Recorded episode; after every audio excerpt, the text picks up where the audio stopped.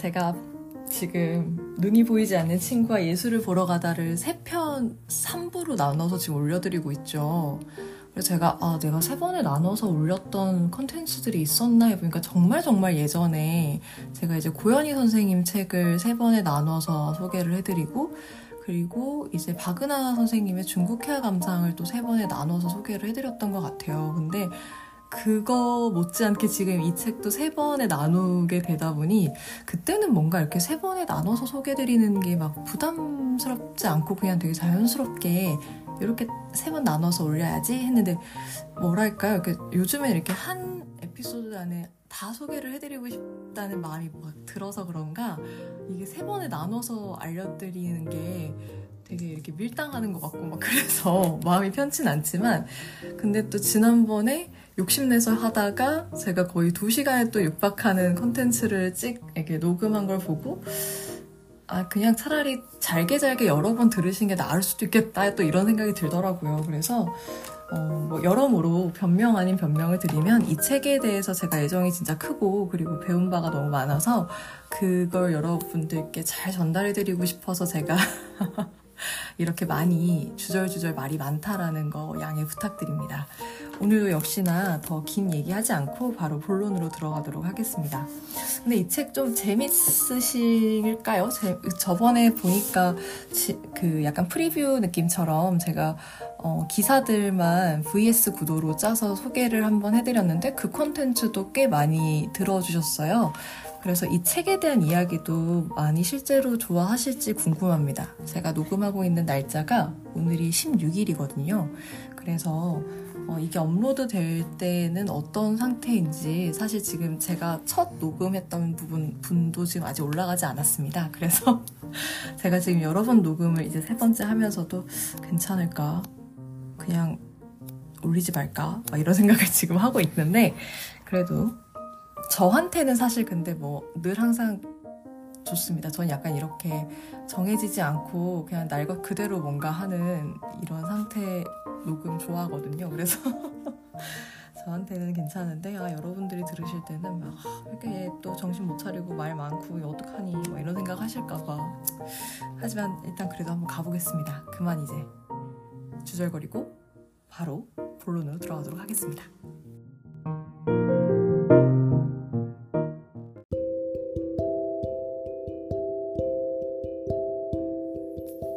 여러분 지난 시간에 제가 어디까지 했냐면요. 8장까지 아마 해드렸을 것 같아요. 마지막이 예, 8장이었고 정현두 작가님을 끝으로 이제 제가 9장은 다음번으로 넘길게요 라고 했는데 사실 9장을 넘겼던 거는 그때 뭐 사실 분량의 문제도 있었지만 9장의 내용이 그 그 일제강점 당시에 우리나라 조선인들이 일본에 가서 이제 노동 착취를 당했던 그런 역사를 담은 작품을 이분들이 만나게 됩니다. 그래서 그것에 대해서 이제 이분들이 갖게 되는 어떤 생각이 있어요. 그래서 이 얘기를 좀 진지하게 조금 집중하기 좋을 때 들으시면 좋을 것 같아서 음, 일부러 이제 이걸 이제 처음으로 딱 소개할 수 있게 여기서 끊었 것 같아요. 저도 이걸 보고 약간 흠칫하고 놀랬습니다. 작품도 사실 여기서는 소개해주는 이분들이 본 작품을 저희 다 볼 수 있도록 다 실어주셨거든요.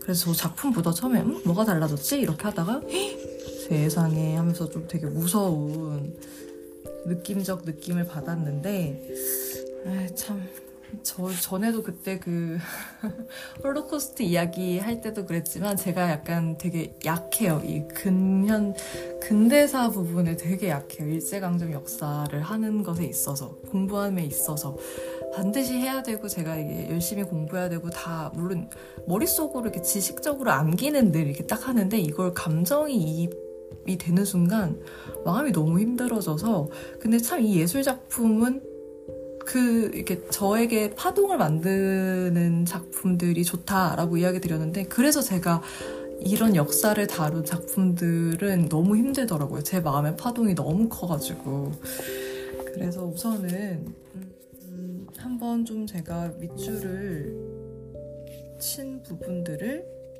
소개를 해드려 보겠습니다. 어, 인덱스를 한 제목, 한 부분이, 아, 이게 사실 작품만 한번 소개해 드릴게요. 여러분들 한번, 어, 이거를 제가 이번 편에 음, 대표 그림을 올릴 수 있으면 좋겠는데 가자마 사치코의 Gate Pier Number 3라고 2019년에 제작되었고요. 세로가 60.5, 가로가 91.5cm에 해당하는 그림입니다. 약간 그 목판화 느낌도 나는데 이게 이제 시리즈로 가자마 사치코 Gate Pier Number 3 판목으로 된 거 2019년 버전이 있어요. 그래서 이것도 마찬가지로 세로가 60.5, 가로가 91.5입니다. 그래서 이게 앞뒤로 이제 진열이 되어 있었대요. 근데 이 그림을 잘 보면 한 사람이 없어졌습니다. 판목 버전에서. 근데 그 없어진 사람이 이제 조선인이다라는 거예요. 그래서 이제 이제 이야기가 역사에서 지워진 사람들을 찾아서 일본인에게 남은 숙제 이렇게 이제 소제목이 가는데 저는 일본인에게 남은 숙제라고 하는 부분에 인덱스를 했습니다. 네, 그래서 인덱스를 한 부분에 밑줄 친 거 먼저 읽어 드릴게요. 음, 음, 왜 머나먼 바다 건너까지 돈을 벌러 와서 고임금이지만 목숨을 보장할 수 없는 일을 선택할 수밖에 없었을까? 왜 그들의 존재가 역사의 어둠에 묻혔을까? 이 의문의 답을 알고 싶어서 우리는 구로 3댐에 발을 들였다. 우리를 구로 3댐으로 끌어들인 것은 과거의 역사에 대한 지적 호기심이 아니었다. 일상생활에서 자이니치와 외국인 노동자 문제를 접하며 일본인에게 남은 숙제를 깨달았고 그것을 해결하지 않으면 다음으로 나아갈 수 없다고 절박하게 생각했기 때문이다. 자이니치라고 하는 것에 각주가 적혀 있습니다. 일본에선 일본에서 제일 한국인과 제일 조선인을 통틀어 부르는 말입니다. 여기서 조선이란 북조선이 아니라 일제강점기 전에 존재했던 조선을 가리킵니다. 네. 계속해서 읽겠습니다. 구로 3댐 공사에서는 300명 이상이 목숨을 잃었고 그중 3분의 1 이상이 조선인이었다고 합니다. 눈사태로 목숨을 잃은 사람들도 많고요. 타양에서 눈을 감은 사람들인데 협곡 바닥으로 떨어져 수습되지 못한 사람도 있어요. 고향에 돌아가고 싶었을 겁니다. 협곡 바닥에서 들려오는 목소리, 그들의 마음을 잊기 위해 밑바닥의 목소리라는 제목을 붙였어요.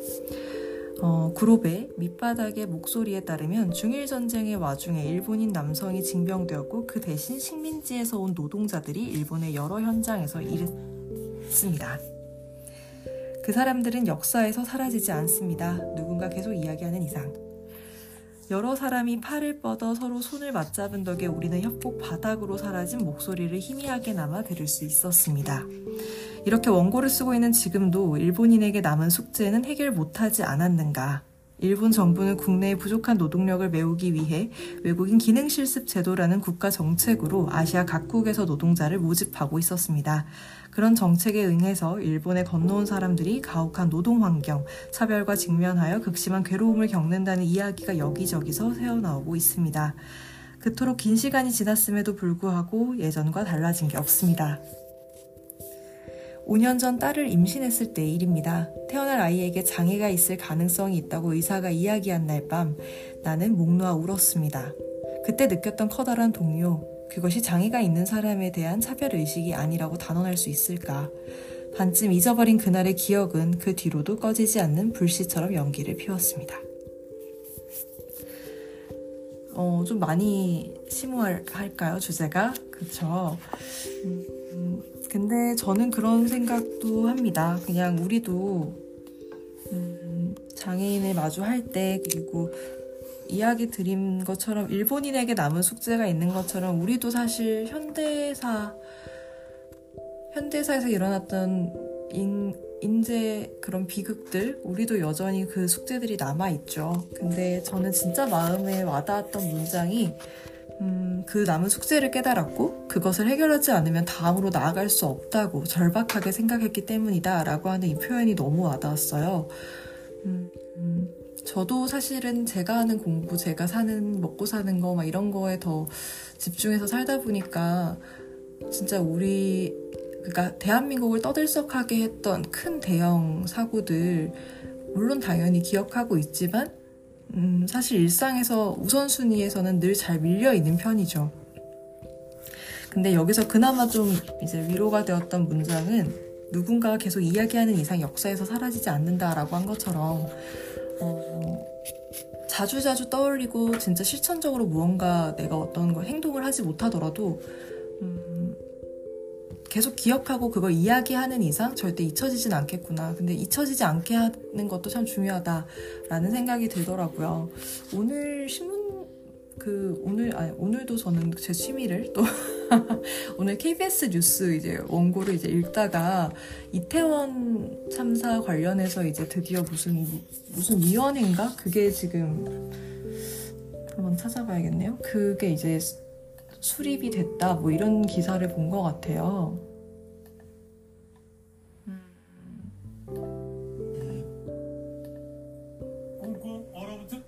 네, 지금 제가 이게 뉴스가 바로 지금 틀어지네요. 이게 트다, 틀다 보니까.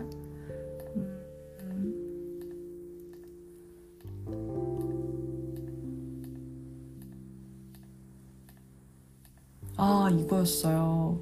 이태원 참사 검찰 수사 심의위가 이제 열렸다고 하더라고요. 이게 이제 그 용산 소방서장의 기소 여부를 판단하는 검찰 수사심의위원회가 오늘 오후에 열렸고,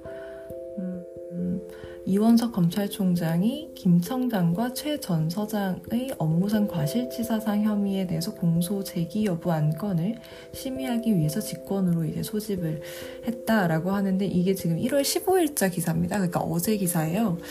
그러니까 사실은 누구나 그리고 방송에서 언론에서 계속해서 이야기가 되고 있는 이상 잊혀지지 않고 우리는 계속 그 문제들을 해결해 나가고 그리고 그게 해결될 때 비로소 우리는 다음으로 나아갈 수 있는 그럴 수 있지 않나 이렇게 생각이 듭니다. 그리고 음, 뭐 위험한 일인데 왜 굳이 왔을까? 그쵸? 이거 이 시대의 역사가 그때 그랬어요. 일본 한반도 우리나라는 일본의 식민 지배를 받고 있었고 중일 전쟁이 1900 37년에 일어나거든요. 그리고 1941년에 태평양 전쟁이 일어나면서 진짜 그땐 전 세계가 전쟁 상태로 돌입하게 되죠. 전 지구가 다 막 들썩들썩거리는. 그리고 일본은 두 전쟁을 치르고 있었기 때문에 대만과 우리나라 양 나라에서 식민지를 하고 있으니까 엄청나게 많은 징용과 징병을 해 갔었는데, 음, 그 와중에 사실 여기서는 뭐, 그냥 뭐 뭐예요? 뭐 일만 징용돼서 간 게 아니라 징병도 이제 학도 지원 학도 지원병을 예전에 받다가 그냥 학생들도 다 징병에 갔던 조선에 아휴 진짜 참 왜 그렇게 그랬을까요? 왜요? 근데 어쨌든 어 그래서 저는 이게 되게 좀 신, 신, 신기했달까요? 그러니까 우리는 우리가 강점당한 역사에 대해서 참 많이 이야기하는데 강점을 한 나라의 이제 사실은 어쩌면 관련 없을 일본 사람이 그 당시 자신의 선조들이 했던 강점의 역사와 그때 일으켰던 일에 대해서 이야기하는 거를 저는 사실 처음 읽어봐서 글을 그래서 이 글을 읽으면서 뭔가 마음이 이상하더라고요. 이 숙제 해결하지 못한 거 아닌가, 달라진 게 없다. 근데 그냥 든 생각은 뭐였냐면, 근데 모르시는구나, 잘. 약간 그런 느낌이었어요. 저희는 정말 샅샅이 낱낱이 그때 저는 이제 동양사, 서양사 공부하면서 중국에서의 그 일본이 행했던 상황들도 뭐 대학살, 난징도 대학살하고 뭐 간도도 간도 대참변 뭐 이렇게 하잖아요. 일본이 진짜 그때 막 했던 작전이 삼광작전이라고 진짜 빠르게 모두 다 학살하는 거예요. 그냥 아무것도 사람 가리지 않고 그냥 빠르게 다 죽이고 가는. 그러니까 아, 참. 그래서 그때 이제 그 상해 난징 이쪽에 이제 국민 국민당 이 이제 정부가 있었는데 도망칠 수밖에 없었던 이유가 그리고 우리도 상하이에 있다가 그 음, 윤봉길 의사가 이제 그 의거를 하고 난 뒤에 상하이에도 사변이 일어나게 되죠. 일본이 와가지고 또 다 쓸어버리잖아요. 그래서 저희가 그때 국민당 정부가 있는 남경으로 수도, 그 뭐야, 정부를 잠깐 옮기는데, 남경에서 이제 난징 대학살이 일어난 거예요. 그거는 이제 전 세계가 진짜 경악을 하면서 일본 애들 진짜 왜 저러나 할 정도로 경악을 했고, 그래서 이제 충칭까지 가게 되는 거거든요, 전부 다. 근데 이렇게 이제 저는 디테일하게 이제 배우죠. 이게 어쩔 수 없이 그 당한 사람은 기억해야 되는 거가 맞다고 생각해요. 근데 여기서 느끼, 느낀 건, 아, 뭔가 숙제가 남아있다고 생각하시지만, 근데 그 숙제를 어떻게 해결해야 될지 잘 모르시는구나, 지금. 그래서 저는 좀 그게 그냥 아쉬웠어요. 뭔가, 아, 뭐, 당연히 여기에서, 여기 이 책의 목적은 그게 아니기 때문에 구체적으로 이야기할 수는 없습니다만, 그냥 약간의 문구에서 느껴지기를, 음, 이게 대한민국만 생각하고 있지 않고 그냥 일본이 동아시아에 버려 그냥 아시아 자체에 행했던 그거 일에 대해서 이제 약간 좀 큰 덩어리로 생각하고 있는 거죠. 음, 그러다 보니 이제 좀 얘기가 되게 제가 느끼기에는 문장들이 조금 추상적이었어요. 그러니까 숙제가 남아있고 해결해야 되는 거, 네. 근데 그리고서요. 이렇게 이제 저는 다시 질문이 이제 나가게 되더라고요. 그래서 그냥, 아, 아, 이게 원래 목적은 이게 아니니까 하면서 이제 다시 이제 진정을 하고 이제 그 다음 장을 넘겼는데, 아, 이거는 사실 정말 제가 너무 와닿았던 말이에요.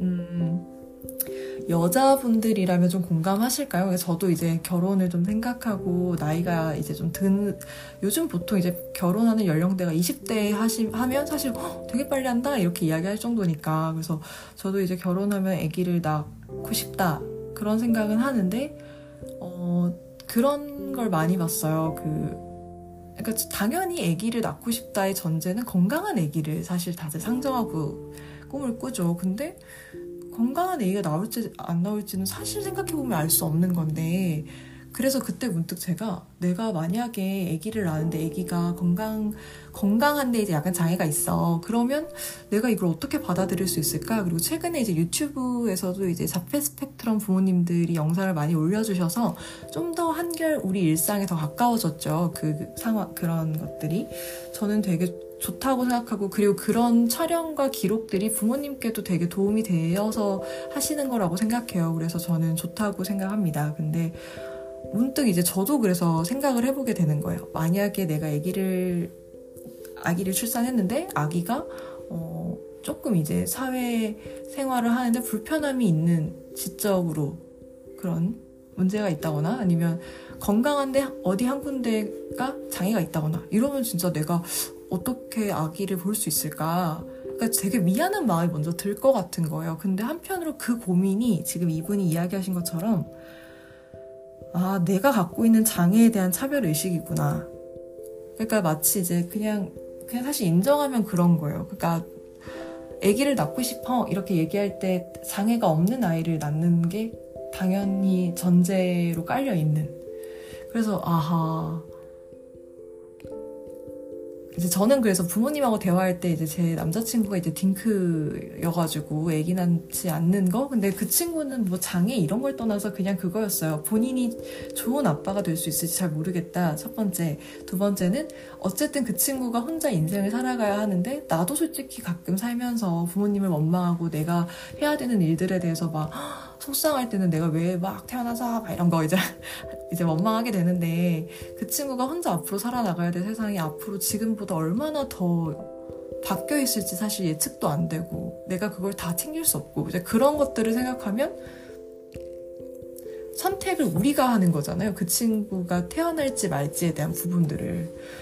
근데 지금 그 친구가 태어나도 괜찮은 세상일까? 이런 생각을 해보면 사실 사실 저도 남자친구도 둘 다 회의적인 거예요. 저도 사는 게 너무 녹록진 않거든요. 그래서 물론 살아있고 태어나서 할 수 있는 기쁨과 감사가 많고 저의 한 해 작년 한 해는 모든 일들이 다 범사에 감사를 느끼며 살았지만 근데 뭐 전체를 노, 돌아보면 사실 반반이죠. 그런데 이제 저희 부모님은 음, 무슨 소린가? 딩크가 말이 되나? 이렇게 이제 생각하시는 이제 옛날 어르신이시니까요. 그래서 낳을 거면 한 명도 아니고 무조건 둘을 낳아야 되는데 왜 애를 안 낳는다고 하냐. 저한테 이제 불효를 한다. 뭐 이렇게 얘기를 하셔가지고 사실 진짜 생각이 많았어요. 저는 그때 그런 생각도 했거든요. 이, 이렇게 내가 만약에 아픈 장애 아기를 낳게 되었을 때 내가 진짜 엄마로서 멘탈 잘 잡고 내가 정말 어, 멋지고 씩씩한 엄마로 잘 키울 수 있을까에 대해서 내 스스로 불안하고 내가 나를 못 믿어서 그러는 건데 어?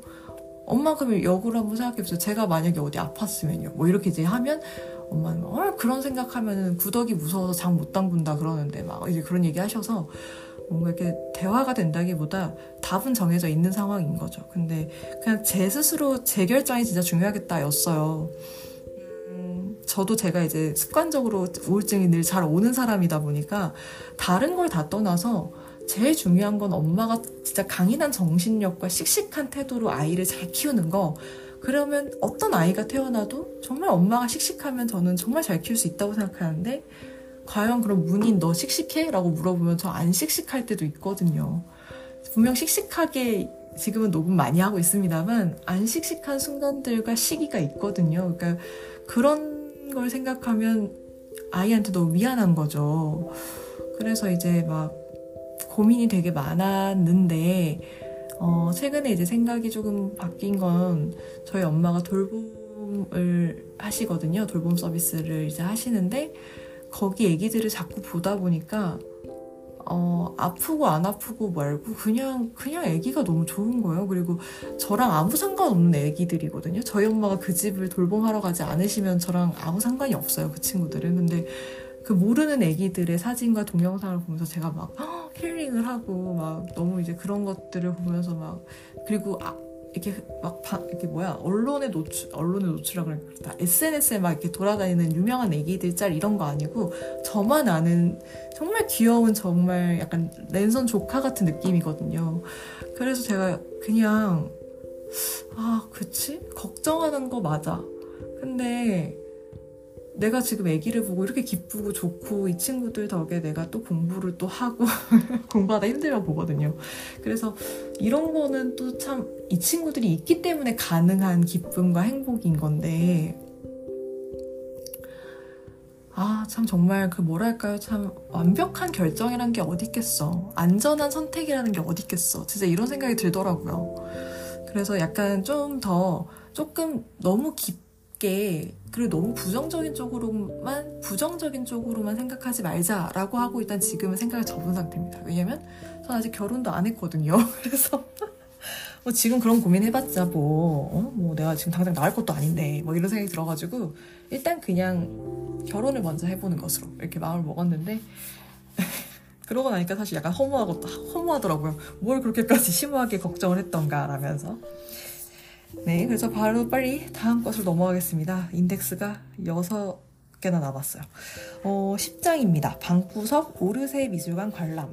야, 근데 이거는 제가 보면서 이것도, 이거 소제목이 뭐냐면요. 내 속의 우생사상. 이게 이제 결국은 계속 이렇게 쭉 연결되는 느낌이 좀 드시나요? 네, 눈물을 흘렸던 우리 어, 아리온데요. 아기가 장애가 있으면 어떡하나라는 그 눈물을 흘렸던 아리온데 그 우생사상. 근데 진짜 놀라운 이야기가 또 같이 연달아 나옵니다. 일단 제가 한번 밑줄 친 부분들 소개해 드려 볼게요. 어, 오늘 이야기하고 싶은 것은 가자마 사치코 특별전 콘크리트 모음곡의 도록을 보다 깨달은 내 내면의 차별 의식이었다. 나는 지금껏 우생사상과 차별을 혐오해 왔지만 그것들의 싹은 내게도 분명히 있었다. 무엇보다 나는 장애가 있는 사람에 대한 차별을 비난하면서 그와 동시에 자신이 당사자가 되는 것은 몹시 두려워했다. 그야말로 제멋대로 아닌가. 음, 결국 장애에도 서열이 있고 1단계는 괜찮지만 2단계는 안 된다는 사람도 있다는 말이네. 라고 이제 이야기를 했어요. 그랬더니 이 얘기를 누가 했냐면 음, 시라토리를 이제 만나서 이야기를 한 겁니다. 시라토리에게 이 불편한 자신의 마음을 물어보게 됐어요. 어, 근데 이 방금 이야기는 아리오가 이제 깨닫고 이야기한 겁니다. 음, 결국 장애에도 서열이 있고 1단계는 괜찮지만 2단계는 안 된다는 사람도 있다는 말이네 라고 했더니 시라토리 씨가 이야기를 해주죠. 나도 잘 모르지만 대부분 사람들에게 어느 정도는 우생사상이 있을 거야. 이렇게 이야기를 합니다. 그리고 이제 간신히 짜내었는데, 어, 이것은 이제 시라토리 씨가 이야기해 주는 거예요. 음, 그러니까 우생사상이라니 당치도 않다고 차별은 안 된다고 그렇게 말하기보다는 정도의 차이는 있겠지만 차별 의식과 우생사상이 내게도 있다고 일단 인정하는 것부터 시작해야 한다고 나는 생각해. 라고 이야기를 합니다. 어, 사실 그쵸. 저도, 그, 저도요. 그러니까 내가 가지고 있는 차별의식 저도 우생사상 진짜 싫고 우생사상이 만들어낸 게 결국 홀로코스트와 같은 비극이잖아요. 그리고 그 우생사상 때문에 731 그런 부대 지금 최근에 넷플릭스의 화제작 경성 크리처라고 하는 거기서 731 부대를 다루고 있죠. 정말 극악 무도 아유 참. 근데 이제 저도 지금 지금은 뭐 이제 더 이상 우생에 대한 이야기 없습니다만 물론 그리고 차별도 이제 막 하지 말, 말아야 된다는 생각 다들 많이 하고 있죠. 근데 항상 늘 그런 게, 그런 거죠. 저도 제가 장애가 있다고 생각하지 않아요. 그러니까 제가 장애가 있어도 괜찮다는 아닌 거예요. 제가 진짜 무서워, 무서운 게 뭐냐면 지금도 제가 눈이 안 보이면 어떡하지가 제일 무섭거든요. 저는 이렇게 시각 예술을 결국 업으로 할 사람인데 내가 어느 날 어떤 순간 갑자기 눈이 안 보이게 되면 어떡하지? 나 그럼 진짜 너무 무서울 것 같은 거예요. 어떤 감각들이 안 돼도 다 괜찮은데 눈이 안 보인다는 거는 너무 무서울 것 같은 거예요. 어, 어, 그게 또 저의 우생사상이겠죠? 네. 그래서 제가 더 막 시각 예술과 시각 문화, 아, 뭐야, 뭐라 그래요? 시각 예술, 시각 문화 같은 거죠. 그러니까, 어, 시각 장애에 대해서 제가 좀 더 막 이렇게 들여다보려고 하고, 뭔가 좀 더 기반을 잘 만들어 보려고 하고, 이해해 보려고 하는 건 제가 제일 궁극적으로 제일 무섭게 생각하는 시각 장애에 대한 공포를 어쩌면 이런 것들을 통해서, 어, 들여다보고 내가 뭐가 무서운지, 그리고 사실, 어, 하지 않아도 될 걱정은 뭐가 있는지, 그리고 좀 더 개선할 수 있다면 뭐가 좀 더 이분들에게 도움이 될지 이런 것들을 저는 좀 찾아보는가 봐요, 제가. 네, 그래서 그런 차별 의식. 근데 이때 진짜 놀라운 얘기를 이제 시라토리 씨가 해주는데 시라토리 씨는 일단 전맹이시잖아요. 근데 시라토리 씨가 이렇게 이야기를 해줘요. 앞에 제가 밑줄은 안 쳤지만 가령 평소에 장애인을 아는 사람이라면 아이가 태어날 때 조금은 장애가 있어도 어떻게든 된다고 건강하기만 하면 된다고 생각할 수도 있어. 그런데 그 사람이 과연 자신의 아이가 문해증이어도 괜찮다고 할까? 거기까지는 안 된다고 생각할 수 있어. 그런 생각을 우생사상이라고도 할 수 있을 거야. 그러니까 우생사상이라고 하는 범주를 되게 크게 잡은 거죠. 근데 어, 근데 이제 그냥 우리가 흔히 정상인이라고 하는 그 단어, 그게 이제 우생 사상 같은 거죠. 뭐든지 다 이렇게 멀쩡, 멀쩡, 멀쩡, 엄청 건강하고 진짜 초능력 막 이렇게 가질 필요는 없지만 부족하면 안 된다라는 그 생각. 그런 거에 대해서 이제 우생 사상. 근데 이게 되게 그래서 저는 저격을 많이 당했는데요. 글을 읽으면서 너무너무 힘든 거예요, 마음이. 근데 이제 여기서도 이야기하지만 뭐 이렇게 어떻게 해결할 수 있는 부분 아니고 이거 아예 하면 안 돼 이런 생각 이렇게 할 수도 있는 것도 아니다. 그냥 다만 내가 그런 생각을 갖고 있는 사람이라는 것부터 인정하자. 결국 내려놔야 된다는 거거든요. 뭐, 털어서 먼지 하나 안 나오는 사람 없다. 근데 이런, 사, 이런 생각도 저는 털었을 때 먼지가 되는 생각이라고 생각해요. 그러니까 결국은 털어서 먼지 안 나오는 사람 없다가 그 뜻인 것 같은데 저도 그러니까 이제 막 여러분들께 흥분해서 막 선한 영향력을 미치고 싶고 어쩌고 저쩌고 이야기를 많이 하지만 궁극적으로 내 나란 사람이 정말 선하게 살고 정말 옳게 살려고 노력을 늘 하는데 정말 이렇게 핵심을 딱 찌르는 어떤 글들을 만나게 되면 또 한 번 약간 위축이 되고 다시 한번 또 생각하고 반성하고 이제 그렇게 되는 것 같아요. 여러분들은 좀 어떠세요? 공감이 되실까요? 이야기들이? 음. 네. 한번 또 생각해 볼 계기가 되는 대화 내용이었죠.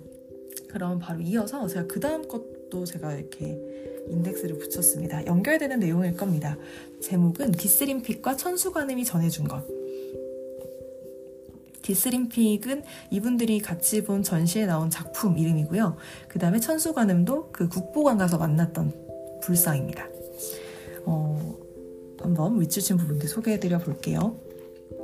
한편으로는 의료기술이 눈에 띄게 진보하면서 이제는 유전자상 난치병과 장애가 몇 가지 범주로 분류되어 무엇을 얼마나 치료해야 할지 논의가 이루어지고 있다. 그런 것이 우생사상 아니냐고 묻는다면 구할 생명과 구하지 않을 생명 사이에 어떤 방식으로든 선을 긋는 것이니 분명히 우생사상이라고도 할 수 있다. 차별과 편견을 나타내는 지도는 나날이 복잡해지고 있다. 그런데 애초에 할 수 있다와 할 수 없다는 플러스와 마이너스가 아니잖아. 사실 마사지든 빨래 널기든 잘 못해도 전혀 상관없다는 걸 깨달았어. 하지만 이래서 사회의 보탬이 되는 사람 혹은 인간의 능력만 높이 평가하고 한 사람의 존재 자체를 긍정하지 않는 사회는 모든 사람을 포용하지 못하며 행복하게도 하지 못한다. 일찍이 장애가 있는 사람을 불행하다고 단정했던 행정기관, 인생에서 실패를 겪는 사람에게 자기 책임만을 강조하는 작금의 풍조, 그리고 무언가를 할 수 있다는 능력만으로 인간의 가치를 가늠해온 것이 이제 와서 다양한 형태로 이 사회에 나쁜 영향을 내뿜고 있다. 그대로 있어도 괜찮은데 할 수 있는 사람도 있고 할 수 없는 사람도 있어. 그래도 상관없잖아.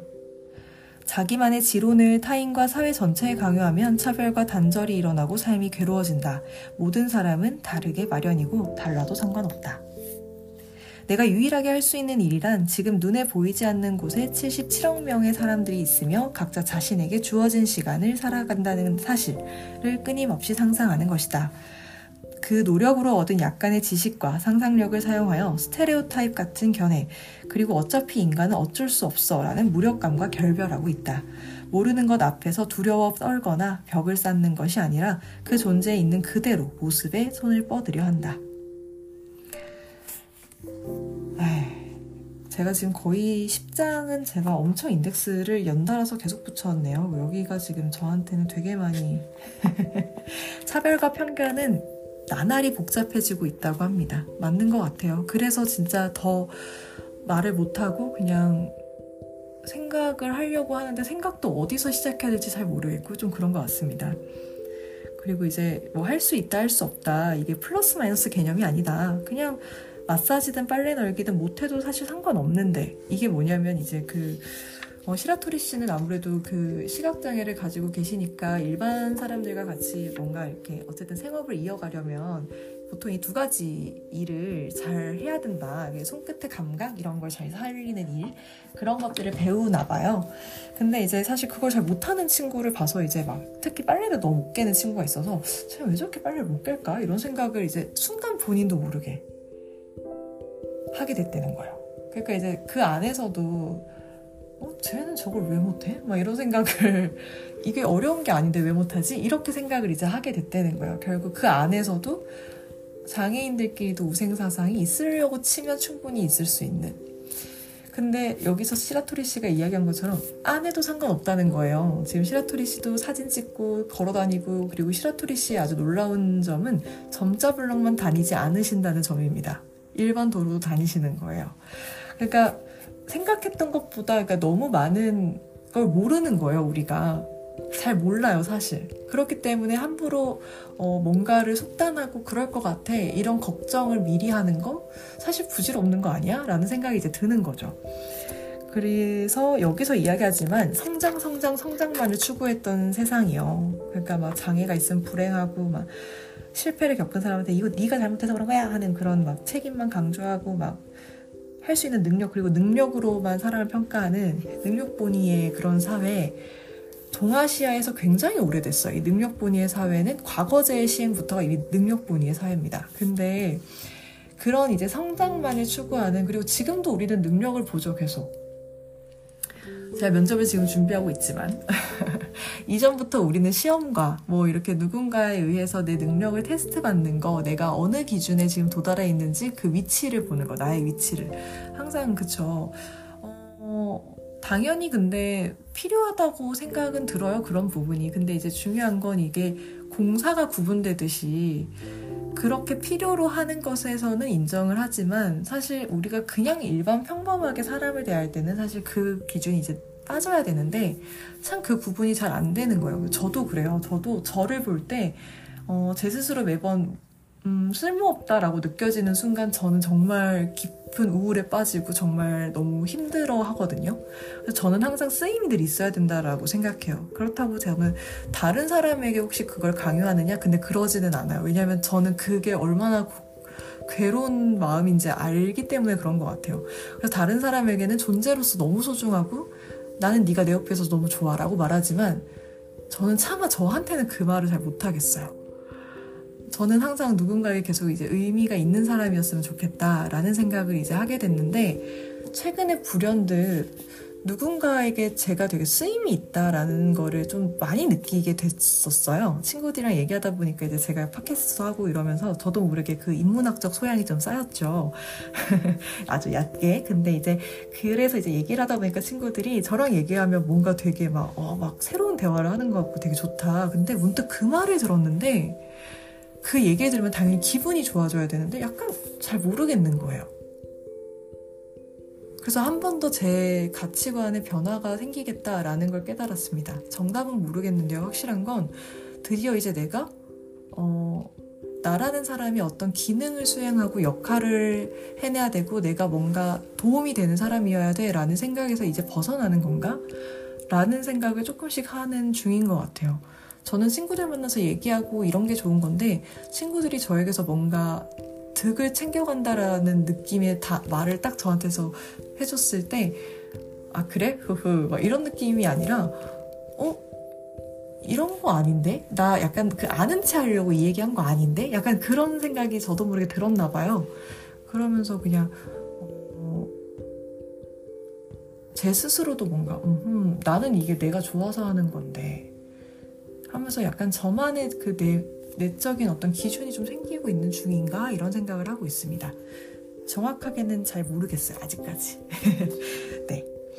음, 그리고 여기서 이야기하는 것처럼 모르는 거 앞에서 두려워서 떨거나 벽을 쌓는 거 말고 있는 그대로의 모습에 손을 뻗고 가까이 다가가 보는 거. 근데 막상 다가가 보니 정말 사실 내가 생각했던 것보다 훨씬 행복하게 잘 살고 있고 막 이제 그런 것들 우리가 보게 되는 거잖아요. 계속해서 10장입니다. 어, 소제목은 환상의 이나와시 로호입니다. 호수 이름입니다. 밑줄 친 부분 한번 또 읽어볼게요. 그렇구나. 말이나 귀로 얻는 정보만 중요한 게 아니구나. 하지만 말이 많은 정보를 전달할 수는 있어도 대부분 정보를 전달할 수는 없다. 이건 무척 큰 차이다. 우리의 신체 역시 많은 메시지를 보낸다. 냄새, 몸짓, 체온. 시라토리 씨는 원래부터 타인의 팔꿈치에 손을 대고 많은 것을 느꼈다. 그처럼 피부로 느낀 것에 귀와 코를 통해 들어온 정보까지 모두 중층적으로 쌓여서 하나의 기억이 된다. 미술 작품 또한 물체로서 에너지를 내뿜고 있다. 아, 그래서 화면 위에서만 소통하는 가상 감상에는 미술 감상을 체험으로 바꿔주는 결정적인 요소가 결여된 것이구나. 나는 미술을 좋아하는 게 아니라 미술관을 좋아한다고. 눈이 보이지 않는 시라토리 겐지라는 사람이 자신의 실존을 확인할 수 있는 수단이 미술관이었다. 시라토리 씨뿐 아니라 우리는 누구나 자기만의 방법으로 지금의 자신을 확인하고 있다. 일기를 쓰거나 SNS에 사진을 올리거나 누군가와 통화하면서. 우리가 보았다고 믿는 것, 일어났다고 믿는 과거의 기억은 과연 얼마나 믿을 만할까? 과거도 미래도 확실한 것이 아니라면 나를 현실과 이어주는 현실과 이어주는 것은 틀림없이 지금이라는 순간이다. 여기서도 또 많은 것을 여러분 느끼시죠? 진짜 우리는 얼굴에 있는 감각을 가장 기본적으로 많이 쓰다 보니까 나머지 감각들에 대해서 가끔 잊고 사는 거예요. 근데 여기 이야기한 것처럼 냄새나 몸짓이나 체온, 그 공간의 분위기, 그리고 분명 작품이 주는 아우라가 있어요. 보지 않아도 그 느낌이 딱. 제가 그때 막 그 나카노시마 미술관에 막, 아, 이, 여기는 재미가 없구나 하고 지나가는데 갑자기 어떤 작품의 느낌 때문에 확 돌아보게 됐는데 세상에 너무 좋은 작품을 발견했던 그런 순간들처럼 우리가 생각보다 많은 감각기관을 이용하고 있다. 다만 직접적으로 눈, 코, 입, 귀 여기를 제일 많이 사용하고 있기 때문에 음, 이게 항상 메인이라고 생각하는데 사실은 또 그렇지만 않다라는 거죠. 음, 그리고 저도 저도 항상 제 자신이 여기 있다를 늘 항상 증명하고 싶고 좀 이렇게 잊혀지지 않고 싶어 하는 것 같아요. 그래서 저도 SNS나 이렇게 팟캐스트 하는 거 보면 제 스스로 저도 관종이라고 늘 말하는데요. 너무 많은 관심을 받으면 부담스럽지만 어쨌든 내가 존재하고 있는 걸 사람들이 알아줬으면 좋겠고 그 사람들에게 나라는 사람이 되게 그냥 존재로서 소중했으면 좋겠고 뭐 이런 생각들을 저도 좀 하는 것 같아요. 참 아련하죠. 그리고 내가 본 거, 이거 진짜 맞아요. 내가 봤다고 믿는 거, 일어났다고 믿는 그 과거의 기억이 과연 얼마나 믿을 만할까.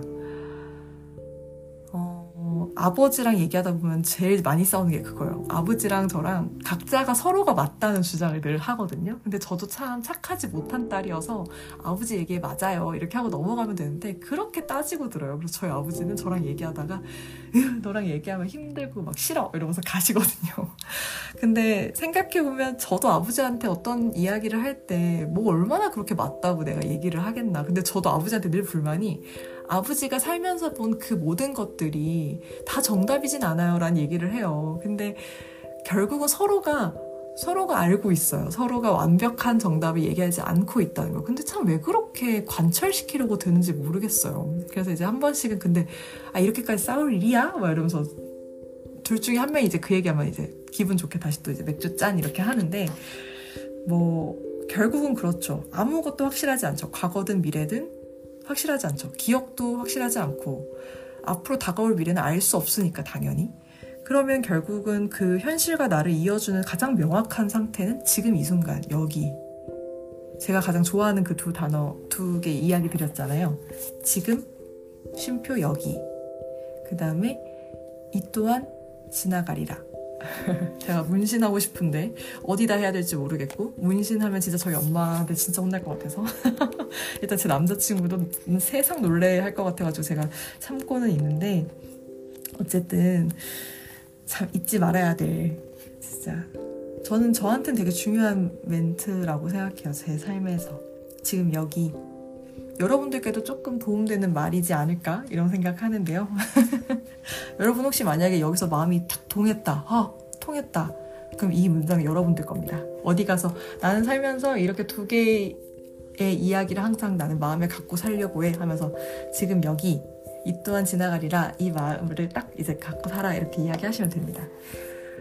그러면 이제 11장으로 넘어가 볼게요. 그저 꿈을 꾸기 위해라고 하는 장인데요. 여기서는 이제 어떤 작업이 나오냐면 여러분들 혹시 되게 이거 유명하게 인스타그램에서 돌아다녔던 행위예술가 작업이었는데 마리나 마리나 아브라모비치라고 하는 작가님인데 여자 작가님이에요. 그리고 그때 이제 이분은 퍼포먼스를 많이 하시는 분인데 하루에 8시간을 그냥 가만히 앉아서 어, 관객들과 눈을 마주치는데 동요하지 않으세요, 절대. 근데 그 이 작가님의 눈을 보며 많은 관객들이 어떤 관객은 눈물을 흘리고 어떤 관객은 오히려 마음이 막 편해지는 표정을 짓고 웃는 사람도 있고 장난치는 사람도 있고 이제 막 그러는데 이 마리나를 움직이게 만든 사람이 있어요. 바로 마리나의 옛 연인이 온 거예요. 그래서 마리나가 울며 울거든요. 마지막에 참다가 그리고 이제 손을 잡는 장면이 나오는데 그게 되게 한동안 SNS에서 많이 돌아다녔던 것 같아요. 전 처음에 음? 이게 뭐지? 처음에 그냥 제목이 이게 SNS용 제목 아시죠? 이게 마리나 라고 하는 어떤 작가님의 무슨 작업 작품이다 이렇게 돌아다니는 게 아니라 그냥 무슨 뭐뭐 뭐, 뭐 10년 만에 20년 만에 만, 옛 연인을 만난 여자 뭐 이런 식으로 해서 돌아다녔어요. 그래서 뭐야 이랬는데 알고 보니까 마리나 아그 이름이 또 기억이 잘 안 나지만 마리나 에이구 지나갔다. 마리나 아브라모비치라고 하는 분의 이제 작업이었어요. 그게. 그래서 저도 와 인상 깊게 보고 그리고 이 작가님 찾아봤는데 오 제가 이분의 작품을 감히 못 볼 것 같더라고요. 그래서 저는 그냥 오 막 이렇게만 생각하고 진짜 멋있으시다 라고만 생각하고 근데 작품은 진짜 제가 못 보겠더라고요. 그냥 글로만 읽었습니다. 그래서 엄청 머릿속에 기억이 탁 남는데 지금 그분의 작품을 보시게 된 거예요. 일본에서 약간 숙박업 같은 걸 하셨더라고요. 마리나님께서. 근데 음, 제가 여기서는 사실 이 장의 어떤 그 내용을 딱 얘기하겠다기보다 저는 이게 너무 조금 속상하면서 근데 그 마음을 알겠는 거였던 문장을 발견했어요. 읽어드리겠습니다. 시력을 잃은 아이를 기르는 어머니를 비롯한 보호자에게 아이가 등줄기를 곧게 세우고 청결한 옷차림을 유지하도록 주의하는 것에는 특별한 의미가 있습니다. 그니까요. 전 제가 제가 이렇게 될 것 같은 거예요. 우리 아기가 어디 가서 생활할 때 힘들지 않아야 되고 무시당하지 않아야 되니까 정말 우리 아이가 강하게 컸으면 좋겠어서 시라, 시라토리 씨가 항상 이제 옷을 목 늘어난 거 절대 안 입고 등을 항상 꼿꼿하게 세우고 딱 앉아 있대요. 근데 이런 책이 있나 봐요. 조지나 클릭의 눈이 보이지 않는 내가 분노와 사랑을 담아 헬렌 켈러에게 보내는 일방적인 편지. 정말 특별한 의미가 있죠. 저는 이 어머니 보호자분의 마음 너무 이해하면서 이 아이에 대해서도 너무 막 속상하고 막 흐트러지지 못하는 그 아이일 때 흐트러져야 되는 그런 자유분방함과 엉망스러움이 있잖아요. 근데 그런 게 완벽하게 제어되고 엄마는 마음이 아픈데 아이를 꼭 그렇게 딱 이렇게 강하게 키우셔야 되는 그, 그 상황? 그게 너무 저는 그려져서 그런가 너무 마음이 이걸 읽는데 진짜 눈물 날 뻔했어요. 아유 정말 잘 우는 편입니다. 제가 참. 네. 네가 눈물 아, 아 네가 난다. 그러니까 운인 눈물 날 뻔했다고 해서 그거 읽어보려고 읽었는데 나는 눈물 안 났다면 충분히 안 나실 수 있어요. 왜냐면 전 잘 우는 사람이랍니다. 마지막 12장입니다. 인덱스 두 개 남았어요. 이제 달려가 봅시다. 네, 12장 하얀새가 있는 호수 소제목은 형광등을 끈 방에서입니다. 밑줄 친 부분 바로 읽어볼게요. 저에게 남아있는 시간이 많지 않네요. 전에는 눈이 보이지 않지만 나는 여기에 확실히 있다는 걸 어필했어. 전맹이지만 똑같이 생활하고 있어 하는 느낌이었지. 하지만 최근에는 전맹이 불 켜지 않는 게 당연하잖아. 그래도 상관없잖아. 라고 생각이 바뀌었어. 뭔가 그런 부분에서 마음이 단단해졌구나 싶어. 네, 시라토리가 이야기하는 거죠. 그 전까지는 다른 사람들과 같아져야 한다는 마음이 어딘가에 있었던 거야? 라고 이제, 어, 아무래도 아리오 씨가 물은 것 같아요. 그랬는데 이제 시라토리 씨가, 음, 그렇지. 근데 하지만 이제는 됐다고 라고 하는 부분 그리고 그러고 보니 나 역시 자신의 존재가 희박하다고 느낀 순간이 있다. 다들 공감하시죠? 그건 미묘한 느낌이었다. 불안과도 비슷했지만 그것만은 아니었다. 내가 누구도 인식하지 못하고 그와 동시에 누구도 나를 인식하지 못하는 것 때문에 내가 투명해지고 존재하지 않는 듯이 느껴졌다. 그때 나는 인터넷 카페에 들어가 영어로 일본어 발음을 쓰며 일본에 있는 친구와 가족에게 메일을 보냈다. 지금 돌이켜보면 나는 지금 여기에 있다고 어필하지 않고는 견딜 수 없었던 것 같다. 이분이 이제 국제, 국제 교류 관련 업무를 하시면서 해외에 많이 계셨으니까 그동안 이제 항상 이제 일본어로 음, 일본에 있는 친구들에게 메일을 보내고 가족들에게 나의 존재를 이제 계속해서 알리는 그래서 이렇게 표현을 하네요. 그 아리오가 겐지에게 그는 우연히 주어진 몸을 받아들이고 이 세계에서 지금을 즐기고 있다. 그렇죠. 누구나 다 아픔 조금씩 있고 뭐 장애 여부랑 상관없이 그런 순간들 다 있죠. 근데 결국 정말 정말 그 순간을 정말 진하게 잘 지내서 버텨온 사람들에게는 저는 그 논문 쓰고 있는 지금 대학원 후배들에게도 그러고 그 카페에 이제 석사 과정으로 계실 분들에게 이야기하지만 처음 하는 거 당연히 쉽, 쉬울 수 없다. 쉽길 바라면 그거 요행 바라는 거다. 근데 그 뒤에 반드시 밝은 영광이 자리할 거라는 거 제가 보장합니다. 라고 이야기를 썼어요. 저 일전에도 이야기 드렸지만 불교에 가까운 무교입니다. 근데 제가 이제 정막한 고립에 영광 있어라라고 하는 문장에 되게 꽂히고 나서 이 영광이란 단어만큼 그 환한 미래를 기대하게 하는 단어가 없는 것 같더라고요. 그래서 이제 저는 그때 그 이야기를 남겼는데요. 결국은 저도 지금을 즐기고 있는 것 같아요. 야, 마지막 이제 이거는 어, 소제목도 정말 좋습니다. 우리는 다른 누구도 될 수 없다. 빠르게 밑줄을 읽어볼게요. 자신은 눈이 보이지 않아 언제 웃어야 할지 알 수 없었지만 그래도 다들 웃을 때는 함, 아무튼 함께 웃었어. 그러면 나도 즐거워졌거든. 이라고 시라토리 씨는 말했습니다. 찻집에서 촬영한 장면 어떤 부분인가 봐요. 아리오가 이야기합니다. 나도. 하지만 구체적인 결과물이 없어도 내 속에서는 뭔가 생겨나고 있어. 시라토리가 이야기합니다. 음, 이렇게 누군가가 얘기하거나 무언가를 만질 때는 내가 지금 여기 있다고 믿을 수 있어. 하지만 가령 혼자 아무 말도 안 하고 가만히 있으면 내가 존재하고 있는지 아닌지 알 수 없게 돼버려. 아리오가 대답을 합니다. 나는 가끔 자신의 윤곽이란 무엇일까 생각할 때가 있어. 어디부터 어디까지가 나을까. 기묘한 느낌인데 이따금씩 내 윤곽이 모호하게 느껴지거든. 그 느낌이랑 비슷한 건가? 라고 얘기를 합니다. 호시노 씨의 공방에서 호시노 씨가 한 말입니다. 나는 걔네 머릿속에 억지로 들어가지 않아. 감각에도 개입하지 않아. 그저 가까이 다가갈 뿐이에요. 어, 그렇, 그러는 게 얼마나 중요한지 몰라. 시각장애인의 마음이 되어본다는 시점에서 이미 틀려먹은 거야. 그 틀려먹은 생각이 세계를 뒤덮고 있어요. 그러면서 호신호 씨가 계속 말합니다. 우리는 다른 누구도 될 수 없어. 될 수 없는데 되자고 생각하는 천박한 생각만이 얄팍하게 폼을 잡는 그런 사회인 거예요.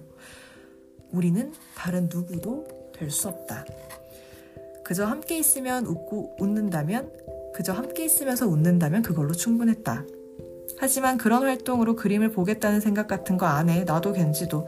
그냥 거기 있는 사람들과 함께 하고 싶은 거죠. 그쵸. 결론적으로 우리는 공동체를 찾는 것 같아요. 그냥 나랑 더불어 살아가는 사람들을 찾고, 어떤 거 다 필요 없고 진짜 막 그 사람이 되어서 내가 뭔가 그렇죠. 지금 저도 막 선한 영향, 영향 력을 여러분들께 주고 싶고 막 어떤 막 그런 큰 꿈 꾸지만 결국은 그냥 그냥 함께 같이 다 잘 사는 사회 그냥 그런 공동체 나랑 비슷한 생각 가지고 있는 사람 만나면 좋고 그런 거 이런 거를 결국은 우리가 꿈꾸는구나 라는 생각이 들었습니다. 진짜 긴 여정인데 여러분 오시느라 고생 많았습니다. 지금 레코딩 시간 최대 한 세그먼트당 60분인데 지금 48분이에요. 그래서 지금 경고가 떴거든요.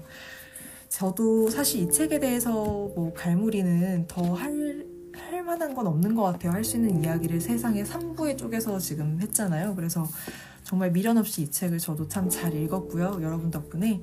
그러면 깔끔하게 한번 마무리하러 가볼까요?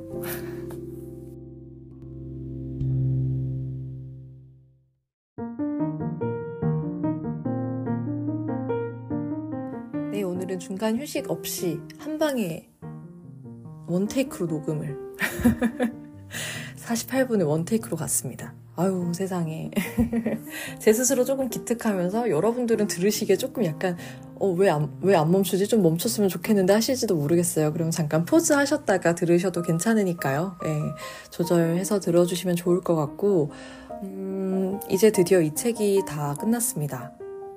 여러분들께 제가 그 다음 소개해드릴 책이 어, 지금 속도가 잘 안 나고 있어요. 왜냐하면 갑작스러운 저의 어, 서류 합격과 지금 면접 준비 때문에 지금 이제 그 다른 활동들이 이제 살짝 멈춰 있는 상태인데요. 음, 그 사이에 이제 또 기사 같은 것들, 이제 또 눈에 띄는 것들이 생긴다면 여러분들께 바로바로 바로 소개해드리고 하겠습니다. 그러면은 일단 예고편은 없는데 오히려 이렇게 예고 없이 헤어질 때 더 기대가 많아지시지 않나요, 보통? 과연 다음번에 문인이가 어떤 컨텐츠로 찾아올지 어, 기대하시면서 그리고 늦지 않게 다시 올 거 약속드리겠습니다.